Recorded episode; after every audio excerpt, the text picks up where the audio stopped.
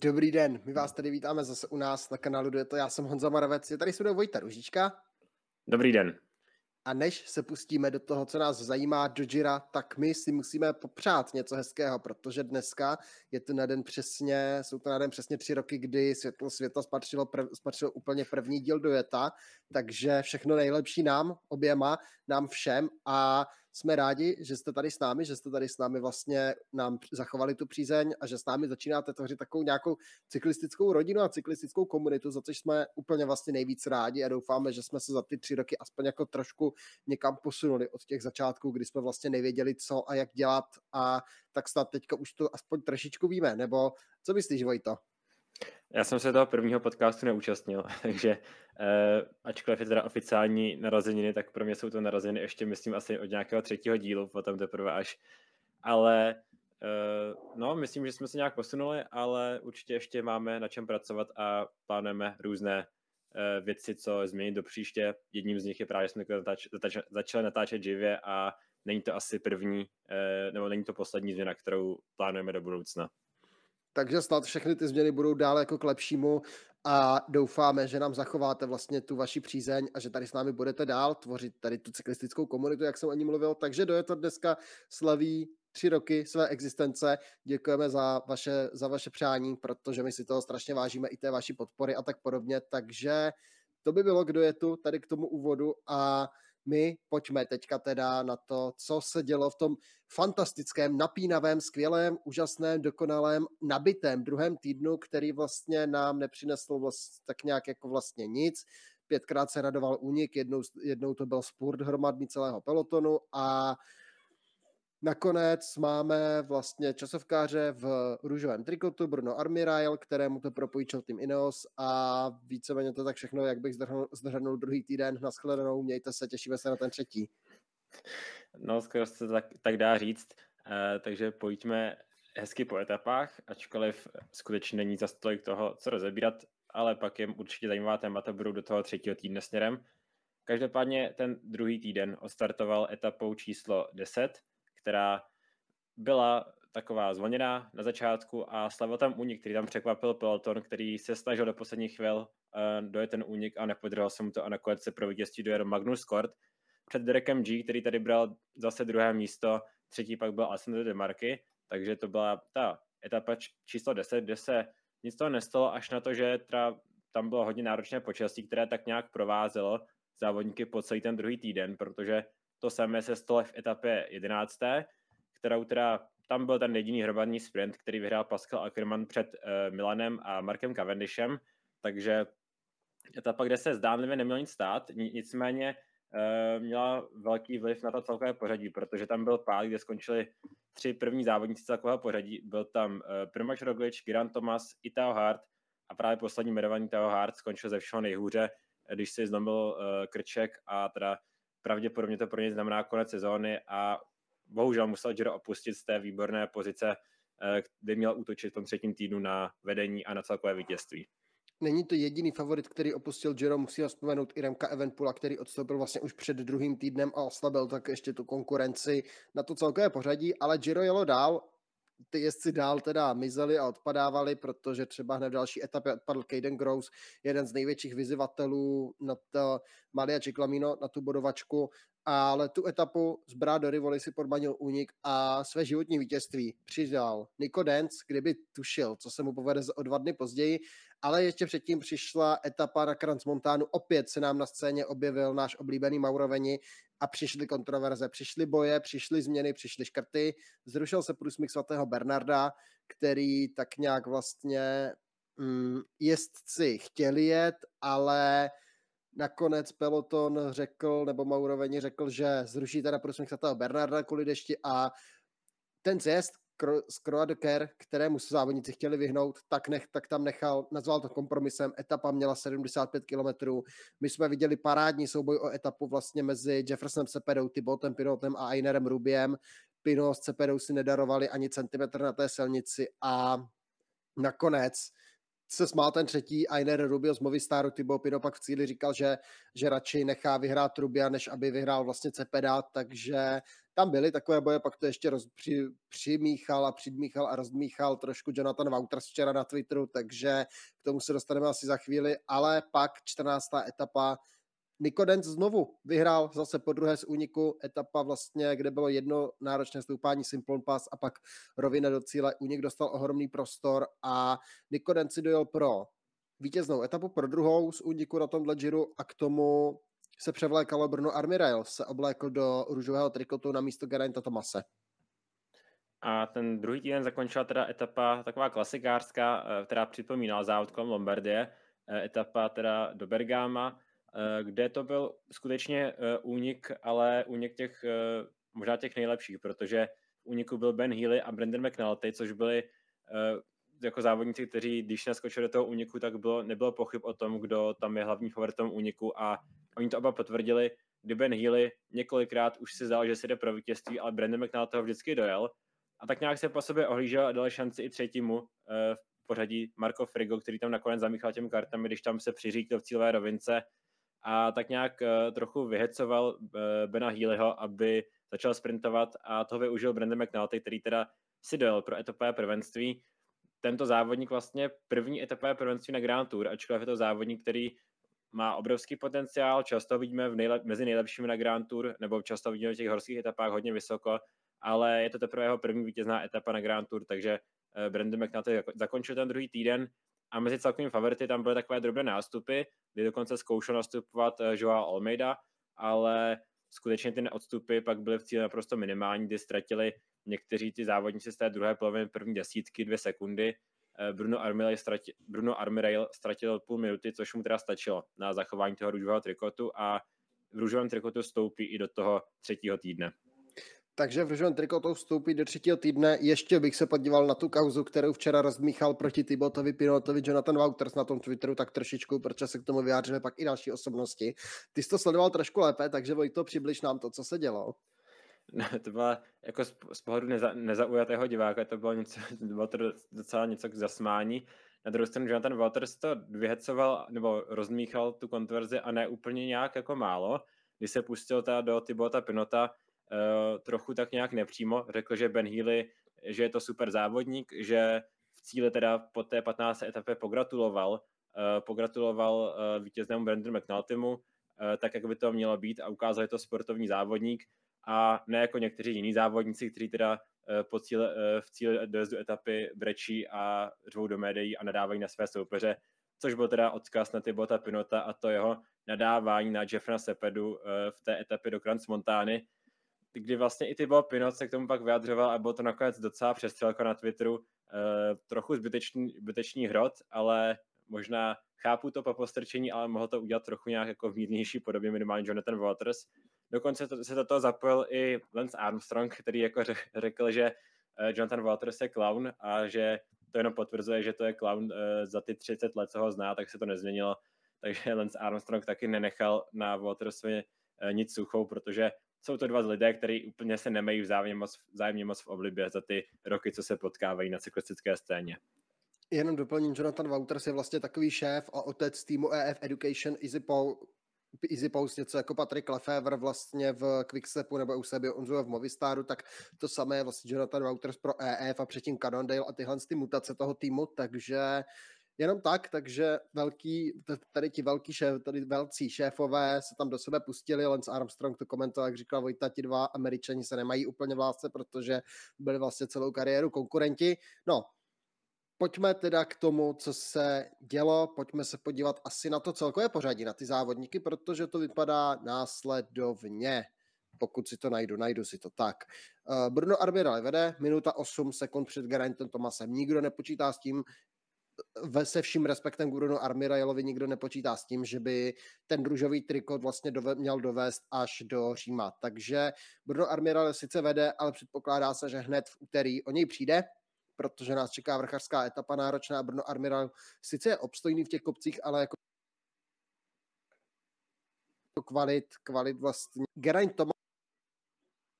Tomas v tuhle chvíli minuta 8 ztráty. Za ním Primoš Roglič minuta 10, je to vlastně stejný rozestup, se kterým do toho ten dvousekundový rozestup, se kterým začínali ten druhý týden, takže tam se nic nezměnilo a Stejně tak je na tom i Joao Almeida, který ztrácí dalších 22 vteřin. Na Geraint Tomase 20 vteřin Primože Rogliče. Tady se nic nezměnilo. Na páté místo, na páté místě Andras klesnut o dalších 20 vteřin za Almeidou. Pak je tam Damiano Caruso, který ztrácí dalších 46 vteřin na Lekne Sunda, takže už je trošičku dál. Na Tomase už je to, už je to nějaká skoro minuta a půl. Pak je tam Lenard další půl minutu vzad dál, Eddie Dunbar dalších téměř 40 vteřin ztráty na, na Kemnu, 3,40 na Armiraila, pak je tam Arensman, Lawrence de Plus a těsně za desítkou jsou pak Thibaut Pinot, 4,23, 4,26 Hugh Carty a 4,30 Orem Paré Pentre, za Paré Pentrem už je tam pak minutová mezera, 14 tam Rubio, pak je tam Buitrago, Van Wilder a další závodníci, takže takhle vypadá to celkové pořadí.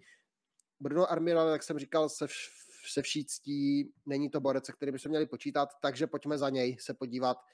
Ineos, Jumbo, UAE, mají tam tři borce ve 22 vteřinách. V tuhle chvíli tři hlavní favority, Geraint Thomas, Primož Roglic, Joao Almeida. Měli jsme tady drobné náznaky, ale opravdu minimální na Kranz Montáně a v té etapě, v té etapě do Bergama. To byly tak jako dvě jediné etapy, kdy jsme o těchto jezdcích trošičku slyšeli a i tak to nebylo jako nic světoborného. Můžeme z toho vyčíst vlastně, jakou mají formu těchto závodníci, nebo, nebo pro nás bude jako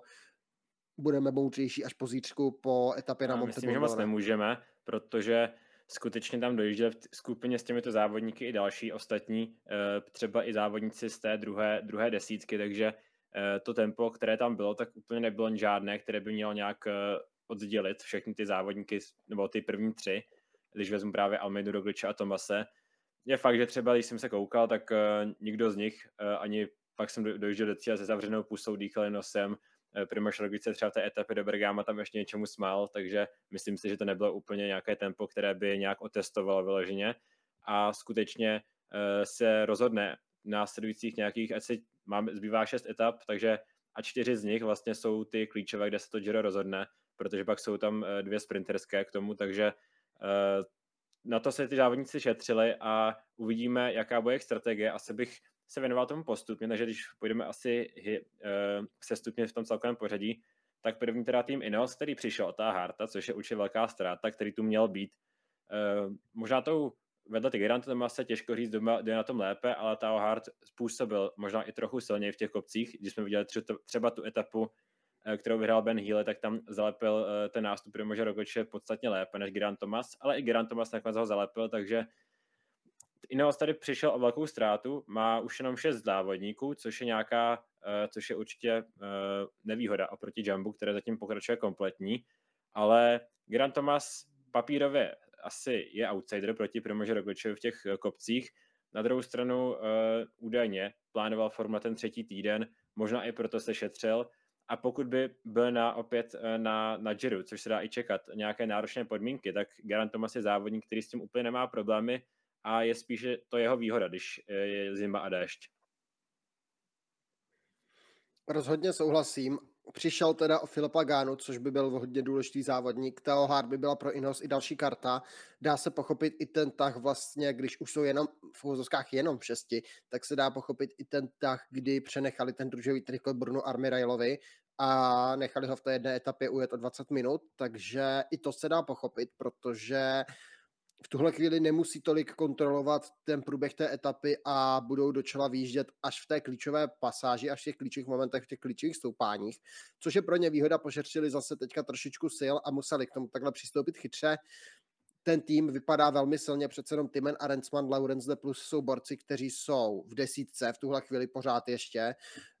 Pavel Sivakov byl v té desíce, ale po pádu tam měl nějaké problémy. Ben Swift vypadá celkem dobře, Salvatore Pučo to je rovinář, takže ten ta, takový silnější kapitán, zkušenost sama, ale pak v těch klíčových pasážích tam nebude, ale Geraint Thomas se bude moci opřít o Arendsmana, o Depluse, kteří vypadají fantasticky a možná i o Pavla Sivakova záleží, jak se vlastně zotaví. Takže ten podpůrný tým Gerainta Tomase, ti vlastně klíčoví domestici, jsou podle mě pořád ti nejsilnější, které, kteří tady jsou, které tady kdokoliv z nich má ale jak říkal Vojta, já si to myslím taky, je škoda, že tady není Hart, protože ten souboj dvou jezdců z Ineosu proti zbytku světa by byl by tomu dal taky nějaké koření určitě. Každopádně půjdeme dál. Jumbo Visma před závodem decimované, spousta závodníků je tady jako náhradníci, ale postupem času se do toho závodu dostali. V tom prvním týdnu tam Primoš Roglic zůstával sám častokrát, nebo jenom s jedním závodníkem, ale postupně se to zlepšuje, s Rogličem tam dojíždí další jezdci, klíčový muž pro něj Sepkus, tomu jde ta forma nahoru, což je určitě, určitě chtěné, dobře se začal, začíná prezentovat i Thomas Glow, Michal Hesman je vidět, Rohan Dennis už tam také zůstává o něco déle, i Ken Bowman a Sam Omen. A to je taky dobrá zpráva pro Primože Rogliče,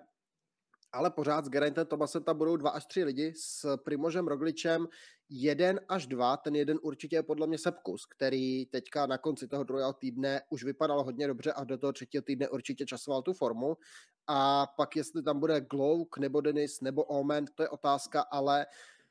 i Jumbo má sílu, Ineos možná jakoby v těch jménech je větší, Jumbo má výhodu, že má o dva, o dva muže vlastně na tu silnici, na tu silnici víc a třeba Eduardo Affini může pak pracovat na těch dlouhých rovinách, což vlastně na to Ineos má, jenom Salvatore Puča a Jumbo má prostě tu sílu, může tam nechat těm jezdcům víc Arensmanem jsou určitě silní domestici. Na druhou stranu já si myslím, že Denis půjde určitě hodně nahoru. Už tam jen tak působilo, že v tom třetím týdnu by mohl být uh, v podstatě hodně důležitou postavou a Sepp Kus je domestik, který jako je minimálně za dva další domestiky, protože pokud teda bude mít tu formu, ale on většinou mývá tu formu nejlepší až v tom třetím týdnu, pomalu se tak jako dostává do toho závodu. A je to závodník, který tam bude s Rogličem, pokud bude mít den, eh, zůstávat klidně až úplně do posledních momentů. V momentech, kdy už tam budou třeba jenom 3-4 závodníci ve skupině favoritů, tak tam stále se pus je, se pus je schopný být. Což na druhou stranu Geran Thomas eh, v podobě Depluse ani Arensmana spíše nemá, kdyby se hodně dostal do formy Pavel Sivakov zpátky, tak teoreticky, ale spíše také ne. Takže Sepkus je eh, ten klíčový muž pro Primože Rogliče, který mu tam musí připravovat tu pozici a je pro Jumbo hodně důležité, aby byl eh, ve skvělé formě. Primož Roglič taky říkal, že se trochu šetří na ten třetí týden, že by tu formu tam měl mít nejlepší. Trochu tam k tomu tak i směřoval, protože vlastně, kdyby měl tu formu v tom druhém týdnu, nebo v tom prvním týdnu, tak bychom asi čekali, že by něco zkoušel a, a ne, že by se šetřil ty síly na ten třetí týden, takže asi i tohle z pohledu Primože Rogliče. Jsou tam nějaké odřeniny z toho pádu, ale uh, to se mělo projevit nej, nej, jako nejpozději na Kranz Montáně a měl by to den ode dne zlepšovat, takže uh, Primož Roglič by měl i ty odřeniny uh, přežít, protože kdo tady na Giro už jako nejde, jestli jde stoprocentní, buď je nemocný, nebo je nějak odření, to už jsou tady skoro všichni, takže na to se úplně už nemůže pak nikdo vymlouvat. Ale papírově Primož Roglič je silnější vrchář asi eh, na papíře, ale právě jsem zvědavý, jestli, eh, a ukáže to asi ta první etapa na Monte zkus, kdy si myslím, že právě Roglič zkusí nastoupit a Tomas bude spíše takový defenzivnější a eh, spíše, že si bude říkat, uvidí se, co se stane, jestli budu schopen konkurovat nebo nebudu a nebude sám, sám vyvolávat nějaké nástupy. Já teda musím znovu smeknout před Gerantem Tomasem, už jsem ho podcenil loni před Tour de France, už jsem ho před, podcenil letos před Girem a on jezdí zase fantasticky, takže pořád je to borec par excellence, takže Geraint Tomas určitě velmi silný závodník, no ale Roglič, Tomas, ale těmi kartami tam může zamíchat ještě třetí člověk do party, který taky ladil formu, formu na třetí týden a to je portugalský šampion João Almeida, z týmu UAE zase silný, oddaný tým. Brandon McNulty teďka čerstvý vítěz etapy. Jay Vine, excelentní vrchař, i když tak nějak jako laboruje teďka s nějakým nachlazením, trošičku dojíždí v těch etapách se ztrátou, což by mohl být trošičku problém. Pak je tady Diego Ulisi, ten je zatím celkem nevýrazný. To samé Davide Formolo a pak Ryan Gibbons, Pascal Ackermann, to jsou jezdci, se kterými vlastně v těch klíčových pasážích. Rozhodně Almeida počítat nemůže, možná na rovině, kdyby se mu povedlo dostat do růžového trikotu, tak Ryan Gibbons může být jako velmi schopný domestik, ale to je takový jako ten pravý borec do té party na tu tvrdou práci, ale jinak, že Almeida v těch horách asi nejslabší podpůrný tým, to vypadá v tuhle chvíli, ale co on sám o sobě, jakožto portugalský šampion, tvrdí o sobě, že časuje tu formu, zatím jsme ho ještě neviděli s 10 metrami, s 10 metry ztráty na žádném stoupání, což je taky zlepšení oproti minulým letům určitě a co teda Portugalec, že Almeida? jsem dneska, nebo poslouchal, četl jsem vyjádření uh, Leonarda Kemny, který prohlásil, že tito tři závodníci jsou z něho pohledu tak nějak vyrovnaní, ale pokud si má někoho vsadit, tak pro něj Giro vyhraje Joa Almeida, což je trochu zajímavé vyhláše, eh, prohlášení právě od Lenarda Kemny, který to má tak jak z první ruky, kdy pozoruje ty závodníky, jak se chovají v tom, eh, v tom balíku a v těch stoupáních, jak jsou silní, takže nějaký důvod pro to asi musí mít a Joao Almeida uh, už před závodem byl takový černý kůň, který uh, i bez, bez těch všech odstoupení se s ním musel počítat a doufal, že využije tak nějak té, té bitvy uh, těch ostatních a že on tak nějak nepozorovaně uh, třeba dokáže překvapit. Teď spoustu závodníků odstoupilo a na druhou stranu on je pořád v té stejné pozici, protože teďka se všichni koukají na Rogliče s Tomasem, uh, oni se koukají vzájemně především na sebe a na Almeidu ne, že by se vůbec nevšímali, ale myslím si, že uh, se spíše soustředí sami dva na sebe a Almeida by opět mohla trochu využít té bitvy mezi nimi, jestli tam nějaká bitva bude, může se stát, že třeba někdo z nich bude mít horší den, že se Roglič najednou zvedne a ujede všem a nebude o čem, ale uh, Almeidu bych určitě nepodceňoval. Uh, pokud odpadne, tak to nic neznamená. Pokud odpadne někdo jiný, tak to většinou znamená, že má špatný den. U Almy to znamená, že za chvilku ho uvidíte zpátky na čele a možná ještě si dojde pro etapu. Takže u Almeidy nikdy jako člověk moc neví a pro mě je to hodně velký favorit a nestavím ho nějak výrazně níž eh, v té hierarchii oproti, těm, eh, oproti Rogočovi s Tomasem. A není to jenom Lenard Kemna, je to mnohem víc lidí, tak jako různě chytám ty vyjádření a pořád jsou tam takové náznaky, že všichni říkají tak nějak jako, ne nikdy na plná ústa, ale tak nějak jako je z toho patrné, že si myslí, že Joao Almeida je v tuhle chvíli favorit číslo jedna na celé Giro právě může to být s ohledem tady na ty okolnosti, že až ten třetí vzadu. Pořád je to souboj Tomas Roglič, jsou to borci, kteří už mají za sebou vítězné Grand Tour, jsou to borci s nepřeberným množstvím zkušeností, že Almeida je pořád v té mladé soutěži, je to borec, který z Grand Tour samozřejmě a hlavně na to na Giro 21 měl perfektní třetí týden. A pokud v tuhle chvíli bude mít stejný třetí týden, jako měl v roce 2021, tak je podle mě tenhle člověk jako neporazitelný, protože v tom třetím týdnu 21 byl opravdu nejsilnější, tam uškodilo vlastně, že byl, že ho Quickstep stahoval v těch dřívějších etapách k Evenpoolovi, aby ho tam zachraňoval v těch, třeba v těch, na těch prašných cestách, ale pak v tom třetím týdnu, týdnu byl prostě excelentní a pokud uvidíme tady toho Joa Almeidu, tak si myslím, že to bude těžký oříšek pro všechny ostatní. On v tom roce 2021 si vybral hned uh, daň, myslím, že v první horské etapě, to byla asi čtvrtá etapa, kde chytnul asi 8 minut a od té doby jenom tak stoupal tím celkovým pořadím a teďka tuhle tu ztrátu nemá, takže uh, myslím si, že se určitě s ním musí počítat. Koukal jsem na, ty, na to počas, tak jsem nějak projel a měl by být opět náročné podmínky, vychází to i tak nějak na ty horské etapy, kdyby mělo třeba pršet. Eh, kdo z toho třeba je favoritem? Říkal jsem už teda, že Geran Thomas by mohl mu to tak nějak svičit, ale Roglič s Almeidou je to pro ně nějaká nevýhoda, protože oni úplně nevybavím si nějaký moment, který by měli problém, ale třeba u Almeidy právě ta etapa, kde ztratil těch 8 minut v roce 2021, tak tam si pamatuju, že dost, dost silně prošel, takže a byla docela zima, takže dá se nějak vyčíst z toho těch, těch předchozích výsledků, pro někoho to může být výhoda, pro koho to může být nevýhoda? Je možné vlastně, že někdo na to může doplatit, ale přece jenom myslím si, že Primoš Roglič není úplně jezdec, který by tady na nějaké ty těžké podmínky trpěl. Viděli jsme ho taky v těžkých podmínkách vlastně jako vyhrávat. Že Almeida je ještě pořád otazník, jak říkal Vojta v té etapě číslo 4 2021 v těch těžkých podmínkách vlastně trpěl, ale na druhou stranu podle mě tam by asi trpěl tak jako tak, že to bylo spíš o nohách a o hlavě než o těch podmínkách, protože tady zatím možná i překvapivě se s těmi náročnými podmínkami se tady s těmi těžkými, se tady s těmi náročnými podmínkami víceméně vlastně vyrovnal, ale pokud bych chtěl typnout, že někdo bude nejslabší, takže to bude on, ale nemyslím si, že to bude takový limitující faktor, jako bylo počasí třeba pro jiné favority. Přece jenom Roglič, když tam si taky myslím, že to nebude nevýhoda, vybavím si etapu z Vuelty 2021 na Lagos de Covadonga, kde nastoupil právě s Bernelem, tak asi 40 km před cílem a tam celý den prošel a tam udělal zásadní krok eh, k vítězství na Vueltě, takže myslím, že pro Roglič to taky nebude velká nevýhoda. U Almeidy tahle zkušenost tam nějaká je, ty dva roky zpátky, ale nemyslím si, že to bylo jenom kvůli počasí a myslím si, že pro někoho z těch tří to není nějaká velká nevýhoda či, ne, eh, či výhoda.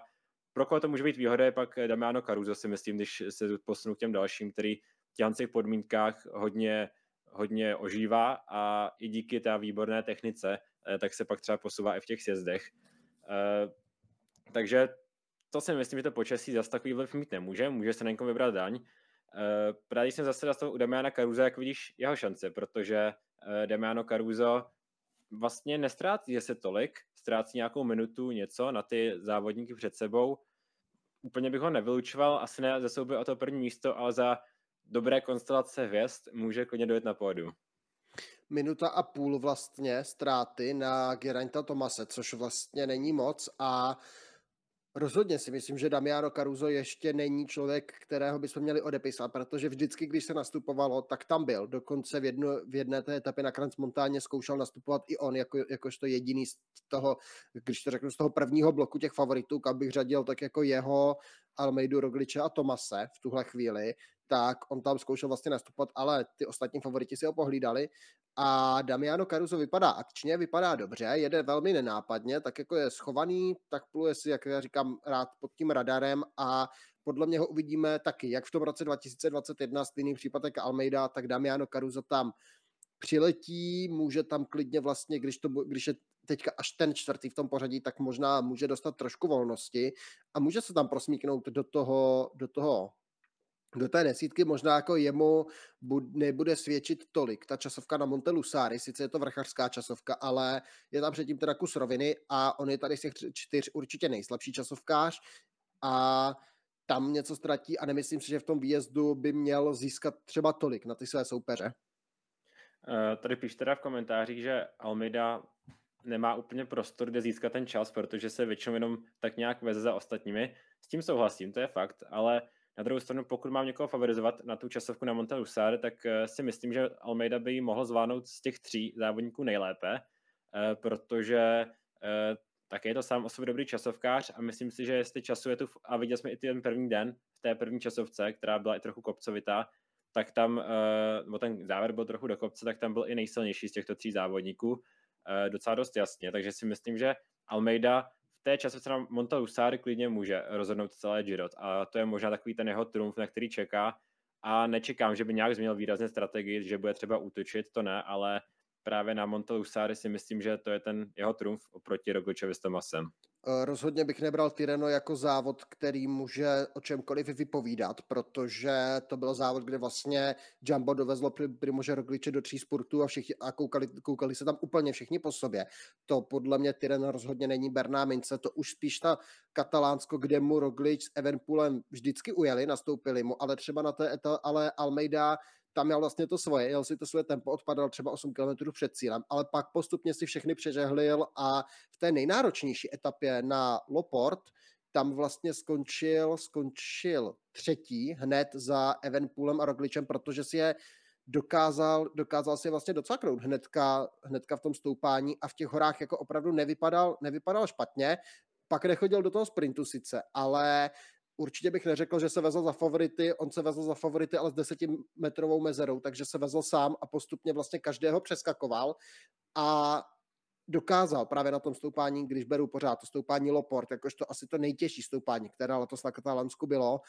tak tam vlastně se dokázal v posledním kilometru vrátit k Evenpoolovi s Rogličem, což taky jako na to potřebujete nějakou jako výkonnost, abyste chytli tady ty dva borce, pak do toho sprintu už neměl teda tolik sil, ale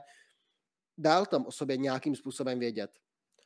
A minimálně souhlasím s tím, že neočekám teda nějakou velkou ofenzivu od Almeidy, že by zkoušel hmm. na Bonduane nastupovat Rogličov a tak s tím, s tím souhlasím. A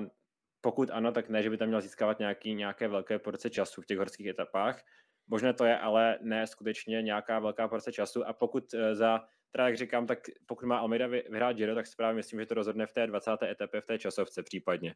ale jo. oproti Roglič s Tomasem to můžou rozhodnout klidně v těch horských etapách. Jo, rozhodně souhlasím, že jako Almeida není, není ten útočný, úplně jako útočný typ, který by vlastně nastupoval třeba na předposledním stoupání. To bych čekal od Tomase, dalo by se to čekat i od Rogliče, ale rozhodně ne od Almeidy, který opravdu jako je spíš ten člověk, který se veze, jede si to své tempo a případně si pak vysprintuje, což tady teda do, toho, do těch sprintů bude mít trošičku jako pokud by teda se dojížděl do sprintu, což já jako rozhodně nechci na kopcích, tak tady má dva těžké soupeře, protože Primož Roglič to je expert a Geraint Thomas taky není úplně pomalý. Na druhou stranu Almeida, Almeida taky není pomalý a mohlo by to být jako zajímavé, ale rozhodně bych to chtěl nějaký ten sprint, když už tak po nějaké pořádné, nastup, pořádné nástupové bitvě. No, pojďme dál, Damiana Karuza jsme probrali, pak je tam teda Lenard Kemna zmiňovaný, nový lídr vlastně Bory po odstoupení Alexandra Vlasova, co Klenardu Kemnovi, pro nás asi hodně nečitelný závodník, který jede poprvé Giro nebo Grand Tour na to celkové pořadí. Možná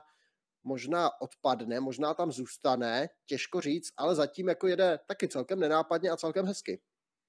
Od něho taky nečekám žádnou velkou ofenzívu. A je to závodník, kterého jsem na tomto Giro jako pořádně neviděl ani v tom závěru nikde, že by někdy něco nejenom zkoušel, ani, ani na čelních pozicích, že by se pohyboval, ale údajně tam byla nějaká nemoc úvodu závodu a tu možná už překonal a postupně se ten jeho výkony zlepšují. Takže uh, Leonard Kemna si myslím, že bych mu věřil na tu první desítku minimálně. Pojede, pojede si tak nějak to svoje tempo, uh, nebude asi nic zkoušet a bude se prostě jet, pojede si svoje tempo, jak na to zvyklý, tak je to dobrý časovkář a myslím si, že v tom první měsíce má velkou šanci. Podobný případ je Andreas Leknesund, který je právě teďka myslím, že na pátém místě tom celkovém pořadí, eh, i teda včetně Armirejla, takže je tam eh, hned za těmi třemi, právě za Rogličem, Almirou a Tomasem, takže jestli má šanci udržet tu, tu první desítku, těžko říct. Je to taky závodník, o kterého moc nemáme historii, který, jako co se týče Grand Tour, takže já věřím, že Leknesund tak nějak pojede to své tempo taky, jako, jako právě Kemna, ale Kemnovi věřím trochu víc. Uh, Leknesund to bude mít těžké, uh, první pětka je pro mě dost nereálná, kde je teďka na teda v současné pozici. První desítka, je tam teda za ním, ty závodníci, kteří jsou za ním, tak teoreticky by ho přeskočit nemuseli. Očekám, že by ho měl skočit teda Damiano Caruso, že by ho měl skočit Leonard Kemna. A Otázka je, jestli Eddie Dunbar, který je na osmém místě, to je další závodník, který je naprosto nečitelný. A pak je tam uh, deváté, desáté místo, to je D plus a Rensmanen, což jsou domestici Inosu. Takže ta šance tam je určitě velice reálná pro Leknesunda na tu první desítku, uh, protože vlastně doby tam mohl, mohl přeskočit, tak těch závodníků tolik není. Komu ale já věřím, že se bude hodně v tom třetím týdnu zlepšovat a že to bude takový ten uh, závodník, který bude nastupovat daleko před cílem, trochu mimo hledáček těch ostatních, tak je Hugh Carty, který se podle mě dost, eh, věřím, že se hodně posune v, té, v tom celkovém pořadí. Přesně jsem na něj koukal jakožto na borce, který podle mě má dost dobrou šanci přeskákat vlastně Arencmana, Depluse, možná i Tybota Pinota, který pořád se nerozhodl, jestli pojede na vrchařský trikot nebo na celkové pořadí. Danbára, Kemnu, Leknesunda mohl by, mohl by přeskakovat. Viděli jsme už v druhém týdnu, že to zkoušel do úniku, ten prostor nebo tu šanci nedostal na Kransmontáně, protože ty týmy na celkové pořadí, na to celkové pořadí si ho pohlídali, ale Hugh Carty podle mě tu desítku celkem bez problému udělá, protože je rozhodně silnější vrchař, je silnější vrchař než De plus a Ransmanem, ti si budou hlídat týmové cíle, ale podle mě silnější vrchař jak Danbar, silnější vrchař jak asi i Kemna a rozhodně silnější vrchař jak Leknesund. Takže Eddie Dunbar, přesně, teda Eddie Dunbar, Hugh Carty podle mě je kandidát, který by mohl cílit i na to páté místo někam právě za Damiana Caruza a Joa Almeidu a tady, tady na ty místa. Podle mě pro Hugh je ta top pětka klidně realistický cíl. Víš, už by to bylo překvapení, přece jenom i ta ztráta teďka jenom na Karuza jsou přesně dvě minuty a Karuzo, Karuzo je minimálně srovnatelný vrchař, ne-li, ne možná ještě lepší, zatím i podle formy, ale jinak jako ta top 5 je podle mě pro Hugh Cartyho klidně možná. Je to pro mě třeba i favorit teďka na tu první pětku právě společně, uh, společně s Karuzem, uh, že bys tam měl dostat na to čtvrté, páté místo, tak nějak tam srovnat. A Hugh Carty je závodník, který tam může někde zkusit i překvapit daleko před cílem a věřím, že klidně v jedné etapě je schopen se přežehlit eh, ty závodníky před sebou. Je teda možné, že tam bude mít nějaký horší den, eh, ale eh, Hugh Carty je takový závodník, právě s ním, moc se s ním nepočítá, má silný podporný tým, protože EF tady jde na hodně dobré vlně zatím. Už tady vyhrál teda dvě etapy a myslím si, že Hugh Carty teda bude určitě určitě závodník, který se, na kterého se docela těším v tom, v tom třetím týdnu. A pojďme asi od celkového pořadí teďka a pojďme se podívat na ty ostatní soutěže a začal bych u teda bodovací soutěže, protože ta se zdála rozhodnutá po odstoupení Kejna Grouse, po odstoupení i dalších závodníků, ale nečekaně se to dostal e, Derek G, který vlastně díky svým nekonečným a nekonečnému nastupování, každodenním únikům se dostal až na druhé místo, protože Milan vede v současné e, době, má 164 bodů, a druhý Derek G má 112 bodů. Pro něj teda nevýhodou Dereka G, že jsou tam ty dvě sprinterské etapy, kde je k dispozici hodně bodů, o hodně víc než za jakékoliv ty vrchařské, ale Derek G, pokud to skutečně zkusí a půjde potom po té bodovačce vyloženě jí zkusit vyhrát, tak šance jsou malé, ale nejsou úplně, úplně nulové. Souhlasím s tím, na druhou stranu opravdu, jak říkal Vojta, jsou tam sice dvě, vrch, dvě vlastně sprinterské etapy, na druhou stranu jedna z nich je 17, má 200 kilometrů, taková ta Veniho pomsta, jak říkáme, budeme se jí věnovat za chvíli a tam by mohl unik uspět, tam bych klidně říkal, že Derek G může jít, může jít do úniku v té etapě a zkusit zabojovat v rově na té etapě o výhru z úniku, protože velmi často tady ty etapy ve třetím týdnu, stejně jak na Tour de France, tak i vlastně na Giro bývají vyhrávány únikem. Klidně ten únik jako doje, dojet na, nebo může být ten únik dojet na poslední pětistovce, stává se to taky, ale Derek G tu šanci sice má, je malá, ale pro mě je pořád favorit Jonathan Milan skrz to, že tam jsou dvě sprinterské etapy, které jsou úplně jinak hodnocené než ty vrchařské. Navíc v těch vrchařských etapách jsou dojezdy na vrcholu stoupání a do toho úniku budou chodit podle mě schopnější vrchaři než Derek G a ten tam nebude získávat tolik bodů na, v tom cíli, pokud by náhodou úniky vyhrávali. Pak třetí Ackerman 88 bodů, ten už je spíše mimo, ten by asi musel vyhrát obě ty sprinterské etapy, aby se nějak dostal ještě do té šance, dostal do toho boje, ale spíše bych ho už vyškrtnul a samozřejmě ty další závodníky už, už eh, pod ním taky, protože uh, těch sprinterů hodně odstoupilo a to je možná i uh, impuls pro to, proč by G třeba mohl zkusit uh, v té sprinterské etapě s číslo 17 jít do úniku a právě ty sprinterské týmy by, by ho mohly podcenit, protože už tady nemá moc dostahovat, ale my pojďme na další soutěž a to je vrchařská soutěž, kde která je možná ještě víc zamotaná, protože tu vede Davide Bajs před Ainerem Rubiem, eh, který má teda Davide Bajs 144 bodů, Ainer Rubio 116 bodů, Thibaut Pino třetí 114 a Ben Healy 108 bodů na čtvrtém místě a z těchto čtyř závodníků tu soutěž vrchařskou může vyhrát vlastně kdokoliv z nich.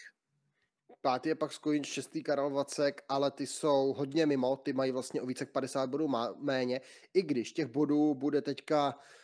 opravdu mrak na té silnici, takže se tam teoreticky, jakože ta šance je opravdu malá, protože jsou to jezdci, kteří si to budou vlastně, protože jsou to jezdci, kteří, pardon, jsou to jezdci, kteří si tady budou tu vrchařskou soutěž hlídat. Je tady Davide Bajs, Ainer Rubio, Thibaut Pino, Ben Healy. Pro Thibaut Pino to je obrovská škoda, že je v tom celkovém pořadí, protože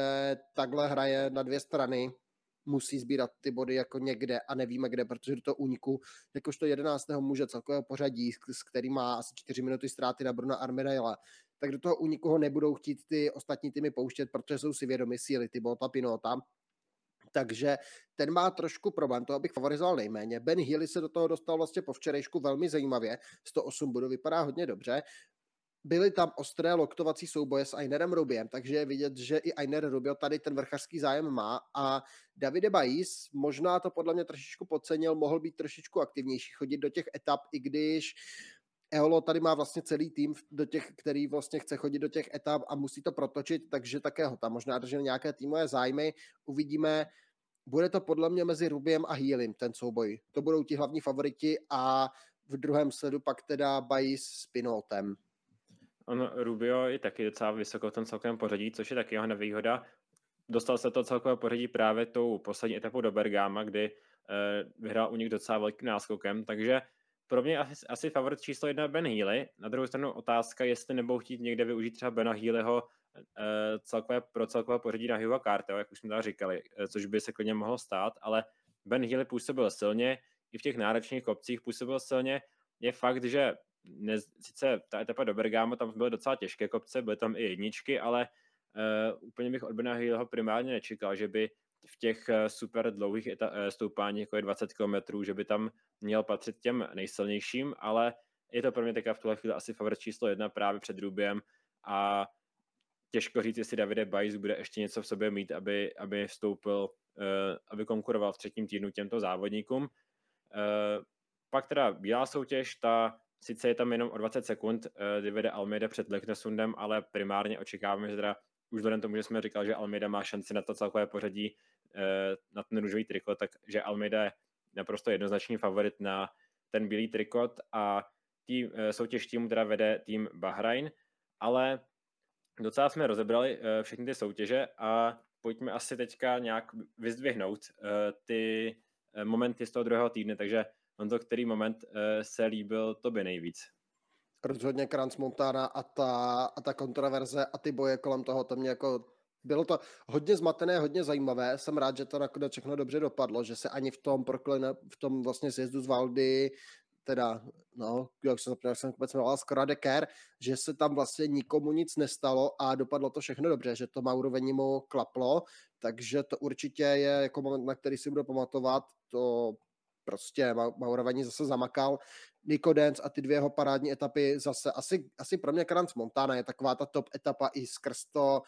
i skrz ten vrchářský souboj vlastně Thibaut Tapinota, Jeffersona Cepedy a Ainera Rubia taky vlastně to je pro mě takový jako top moment toho druhého týdne. A zároveň teda top zklamání. Z toho celkového pořadí určitě.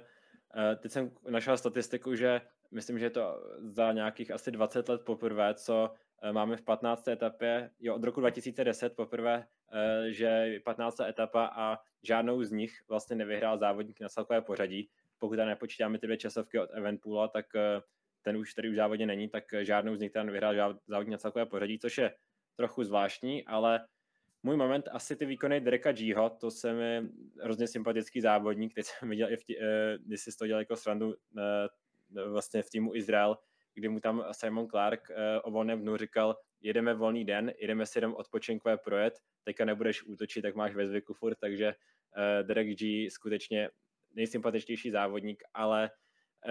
pro mě, kdybych měl vyzvěhnout ty momenty, tak jsou to ty etapa 14 a 15, ty poslední dvě, a ten souboj o ten únik, eh, o tu etapu z toho úniku, protože jak ten, ta výhra Nikadence, který v závěru právě proti Jimu a jak tam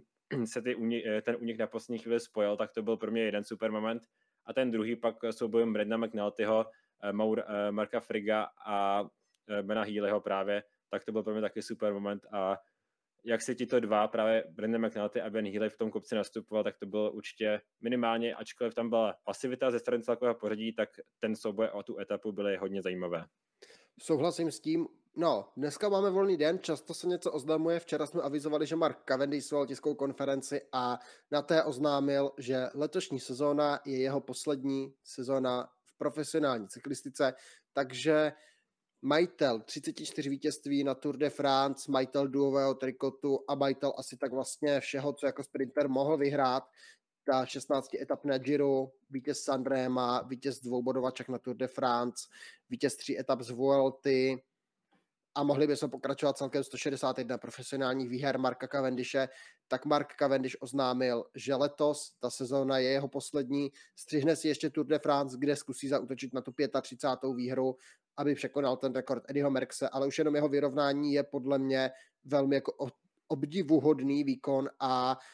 po letošní sezóně odejde jedna z velkých legend cyklistiky, který která vlastně nás posledních 15 let bavila v těch sprintech, způsobovala teda i hodně kontroverzí, někteří lidi mu nemůžou přijít na jméno, ale nakonec, když se bude sčítat, tak přece jenom každý musí před tou kariérou Marka Cavendish smeknout. často se mu vyčítá, je to závodník, který Eh, vždycky ho dováží docela celý tým. Je to pravda, ale ono na druhou stranu pořád ty sprinteři eh, předvádí v těch kopcích jako lepší výkon, než jako si dokáže normální smrtelník představit, že by vůbec eh, jel takovéhle tempo třeba alespoň polovinu té jedné etapy, tak na tož pak 21 dní v kuse, takže myslím si, že i Marka Cavendish si zaslouží obdiv a v těch sprintech je to jsou nějaké spekulace, protože přece třeba Mario Cipollini má, myslím, ještě o něco, o pár etap více na, na Grand Tour, uh, myslím, že nějaké pět, pět výher na Grand Tour více, ale uh, pro mě Mark Cavendish asi historicky uh, sprinter číslo jedna, protože uh, v dobách své slávy tak nebyl vůbec nikdo, ještě třeba v dobách HTC High Road, když jezdil, tak nebyl nikdo, kdo by mu byl schopen, pokud by měl dobře rozjetý sprint, tak byl zkrátka nejrychlejší, takže Mark Cavendish končí, uvidíme, jestli Giro dojede, Zatím teda pokračuje v tom Jared dál, než jsme asi čekali původně, ale vzhledem tomu, že ta 17. etapa je sprinterská, tak asi čekáme, že zkusí eh, minimálně se překonat přes Monte Bondone a pak uvidíme. Eh, rád by asi do to, to Giro dojel jako své poslední. Na druhou stranu chce mít určitě super formu na Tour de France, což bude jeho poslední kariérní velký cíl a určitě by tam chtěl teda minimálně vyhrát etapu. Takže vedle Annemiek van Vleuten, Rouhana Denise, Tibota Pinota, Grega Van Avrameta, Derila Impiho, Marty Bastianelli, Mark Cavendish, takže letos přijdeme o další řádku vlastně těch men a legend toho pelotonu, takže Mark Cavendish dneska oznámil konec kariéry, No a my se asi pojďme podívat na ten hypovaný třetí týden, na který se všichni šetřili, na který se všichni chystali, na který se všichni těšíme, protože očekáváme konečně bitvy celkových favoritů, že to vypukne hned zítra v etapě ze Sabio Chiese na Monte Bondone 203 km. Představovali jsme si ji včera, takže v rychlosti čtyři klasifikovaná stoupání, jedna trojka, dvě dvojky, jedna jednička, náročná vrchařina, a závěr na Monte Bondone 22,7 km, extrémně dlouhé stoupání, poměrně prudké, hodně nepravidelné, 6,4% v průměru, ale jsou tam i kilometrové pasáže nad 11% v průměru hnedka v úvodu a Monte Bondone, tady ten vrchol ční, ční který se který ční nad městem Trento, nám uzavře 16. etapu a slibuje to epický souboj možná o etapu a možná i jestli na celkové pořadí bude to první šance, pak tam, pak tam dostanou ty týmy na celkové pořadí zase šanci si orazit v rovinaté etapě, takže tady už by se mělo nastupovat a závodníci by si měli něco zkoušet, protože pak přijde ta 17. etapa, o které jsme taky hodně mluvili a je to etapa, která nás zaveze z Pergine Valsunga do Kaorle, takže sjedeme od Trenta do nížiny úplně k moři do letoviska v Kaorle, projedeme vlastně všechny ty letoviska Jesolo, Kaorle, a skončíme právě u moře, dojedeme do centra Karle, očekávaný sprint, který můžou vlastně překazit třeba jestli v úniku typicky Derek G. Já právě čekám, že ten únik tam bude hodně nebezpečný, ale následující den nadejde taková hodně nevyspytatelná etapa, která uh, v vlastně porovnání s tím etapy, které jsou, eh, které se asi tak nejvíc vyzdvihují, což je ta etapa na Montebonone, což bude ta etapa na Trečime a pak časovka na Montalusari, tak o téhle etapě se skoro vůbec nemluví. A na druhou stranu, možná z toho důvodu může být ze všech nejdůležitější, protože čeká nás tu eh, vlastně hodně náročná etapa z neznámých stoupání se složená, protože eh, se pojede teda na stoupání, poslední stoupání bude Val di Zoldo, ale už předtím bude na trase několik stoupání první kategorie, především stoupání uh, Forčela Čibána, které bude asi 30, necelých 30 km před cílem, tak je hodně náročné, pak bude sjezd a výjezd na právě dvě stoupání uh, druhé kategorie, stoupání Koj a Valdy Zoldo. Uh, neznámá stoupání, ale já bych tu etapu nepodceňoval a klidně se může stát, že tato etapa bude z toho celého třetího týdne nakonec ta rozhodující. Protože už to stoupání kojí, to předposlední na trase, ze kterého je to jenom nějakých 5,5 km do cíle a ještě tam stojí teda Valdy Zoldo, tak to stoupání kojí 5,5 km, 9,5% v průměru a od druhého kilometru toho stoupání ten průměr neklesne pod 10%, takže opravdu náročné, brutální stoupání, pak ještě to závěrečné stoupání do Valdy Zoldo, které se jmenuje Palafavera, 2,3 km do 7%, taková třešnička na závěr, těch 7% tam víceméně opravdu dělá posledních nějakých 400 rovinatých metrů, které tam čekají, protože předtím je to taky průměry 8%, 8% průměry, takže další těžké stoupání. Je to etapa, jak říkal Vejta, která by se neměla podceňovat, protože může být velmi nebezpečná. Na druhou stranu, co té etapě trošičku škodí, je to, co přijde v 19. den závodu. Královská etapa, kterou jste si odhlasovali vy v našem v našem vlastně hlasování na YouTube, kterou i my jsme prohlásili za královskou etapa, kde bude teda nové Číma kopy, když jsme zrušili svatého Bernarda nejdřív vlastně vrchol potom celého tak Trečime di Lavaredo 2307 metrů, dojezdové stoupání Číma Kopy, na vrcholu asi tak miliarda bodů do té vrchařské soutěže, takže pokud tam vyhraje nějaký jezdec na celkové pořadí, tak si může dokonce uzmout i to vedení v Mania Ciclamino teoreticky, i když s tím úplně nepočítáme, protože těch bodů na, po té trase je dost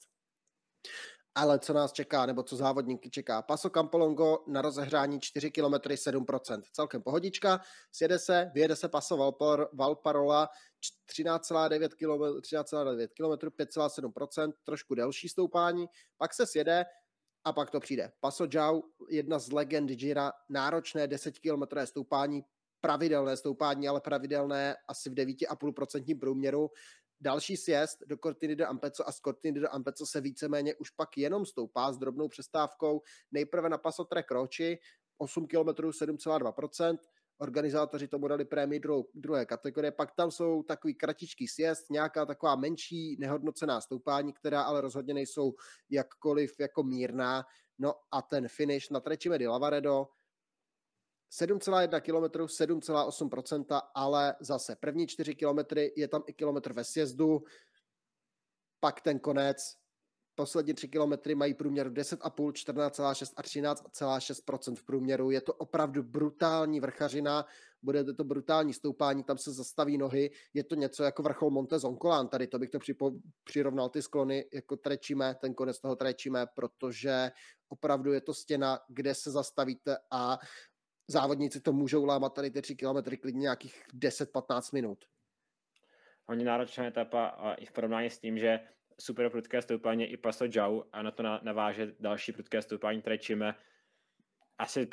po právu ta královská etapa celého Gira, ale přijde ještě takový drobný háček, protože ve 20. etapě se pojede časovka na naprosto neznámé stoupání Monte Lusari, které vlastně v součástí takového masivu, kde se nachází i Monte Zonclan a podle toho to i tak vypadá, protože ta časovka bude mít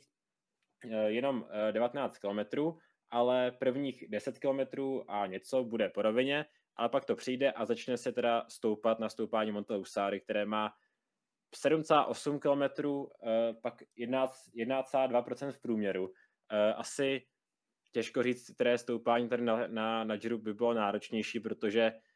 pokud máme vybrat jedno stoupání, tak je to tohle. Navíc hodně úzká stezka, nebudou tam povolena údajně ani ta doprovodná auta, pouze motorky. Eh, a to stoupání má teda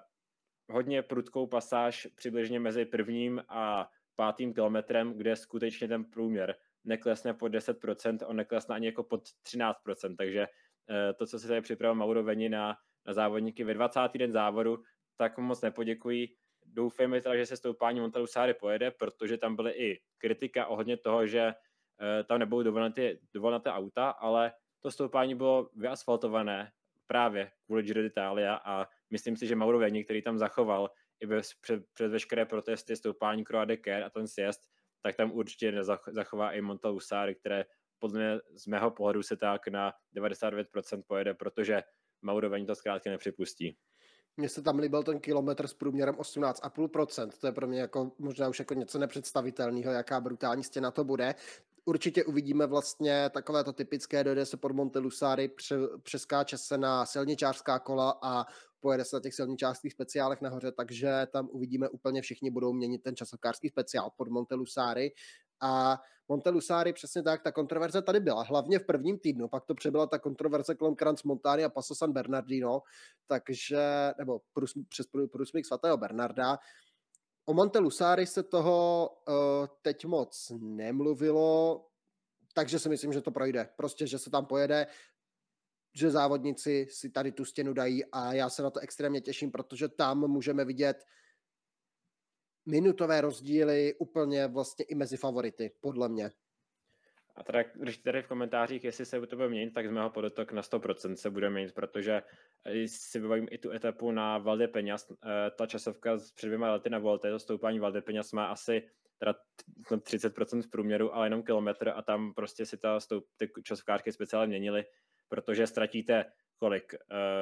10-15 eh, sekund tou výměnou Dokonce tam vlastně tenkrát na v té etapě na Valde Peňaz byly i takový ten úsek, kdy tam čekali a e, i mechanici a měli asi tak 20 metrů na to, aby ty závodníci tam to kolo vyměnili. Takže to bylo, a možná něco podobného uvidíme i tady, ale jestli ztracíte 20 sekund tou výměnou maximálně, tak e, ty, ty kilogramy, které, o které je ten klasický silniční speciál lehčí než ten časovkářský, tak v tom stoupají na Monte kde ty závodníci se trochu zabrzdí, ačkoliv to není teda super dlouhé stoupání, ale vyrovná se časově i těm nejnáročnějším, nejnáročnějším stoupáním, tak uh, si myslím, že uh, tam to uh, vymění a ta rovina je dostatečně dlouhá na to, aby tam zase si vyzkoušel ty časovkářské speciály, protože ta je přes 10 km, takže ta výměna z mého pohledu je docela nejenom pravděpodobná, ale skoro jistá. A celé Giro pak teda zakončí etapa do Říma, etapa číslem 21, Eh, teda odstartuje i v končí zřejmě, eh, už jen takové, eh, taková promenáda na závěr, takže tam očekáváme teda ten sprint a případně třeba ještě rozhodnutí té bodovací soutěže, pokud bude ještě o čem, ale celkové pořadí teda rozhodne etapa číslo 20. Takže takový slavnostní dojezd do hlavního města. Rozhodně, ještě když se vrátím k té časovce na Montelusári a k těm časovkářským speciálům, on i kilometr na časovkářském speciálu, tak vám udělá nějaký časový rozdíl oproti tomu, když jedete na, sil, na obyčejném silničním kole po rovině, že jste prostě rychlejší, jste v lepší aerodynamické pozici, ale pak vlastně, když se přijede do toho stoupání, tak je to naopak, protože i převody v tom hrají roli, váha toho kola, pozice vlastně, jakou, jaké stoupáte do toho, do toho, do toho kopce. Kdyby to mělo kilometr a mělo to 8% v průměru, tak si myslím, že se to, že ty kola vlastně nebudou měnit. Ale vzhledem k tomu, že tam jsou prostě, že je tam jenom třeba samotný kilometr, který má 18,5% v průměru, tak je nesmysl, aby to jel na časovkářských speciálech a pojede se to právě na těch silničních vrchařských, na těch silničních kolech, protože pro ty jezdce to bude komfortnější. A připomínka Romana Krojcigera a té horské časovky de France 2013. To je pravda, ale Roman Krojciger pak toho i trochu litoval, protože právě Chris Froome ho mysl- a Alberto Contoro a Chris Froome, eh, nebo Alberto Contoro a Roman Krojciger neměnili do toho sjezdu, Roman Krojc, eh, Chris Froome ho vyměnil a právě díky tomu pak o pár sekund i tu časovku vyhrál pravděpodobně, takže uh, možná i do teďka toho Roman Krojciger a Alberto Contoro letují, protože to třeba stálo to výhru, ale tady je to podle mě naprostá jistota. A uh, pojďme asi na nějaký závěr, uh, protože ten třetí den sám o sebe vypovídající, že nám doufáme spraví uh, to nezávodění nebo ten, uh, tu absenci útočení v tom druhém a prvním a druhém týdnu a do teda svého podu v tuhle chvíli vyhraje Giro d'Italia. Já to nechci ani říkat, protože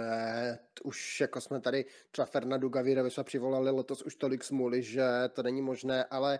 pro mě je možná favorit asi pořád Joao Almeida. Nebo jako největší favorit za mě v tuhle chvíli pro mě osobně je Joao Almeida. Podle mě líbí, nebo jako líbil se mě, ono jako není z čeho usuzovat, ale podle mě prostě je Joao Almeida v tuhle chvíli může mu sednout i to vlastně, že se bude takový, že bude přehlížený, může mu sedět třeba i když bude nějaký jako méně akční, když bude méně akční průběh, tomu bude sedět určitě a na Monte Lusari si myslím, že jako na výkonnost v jednom kopci si myslím, že má velký potenciál porazit Rogliče i Tomase. Já fakt mám už jako uh, dlouho nad tím přemýšlím, ale z mého pohledu Roglič je papírově nejlepší vrchař a v těch třech těžkých horských etapách, těch klasických, by z mého pohledu měl on získat ten čas a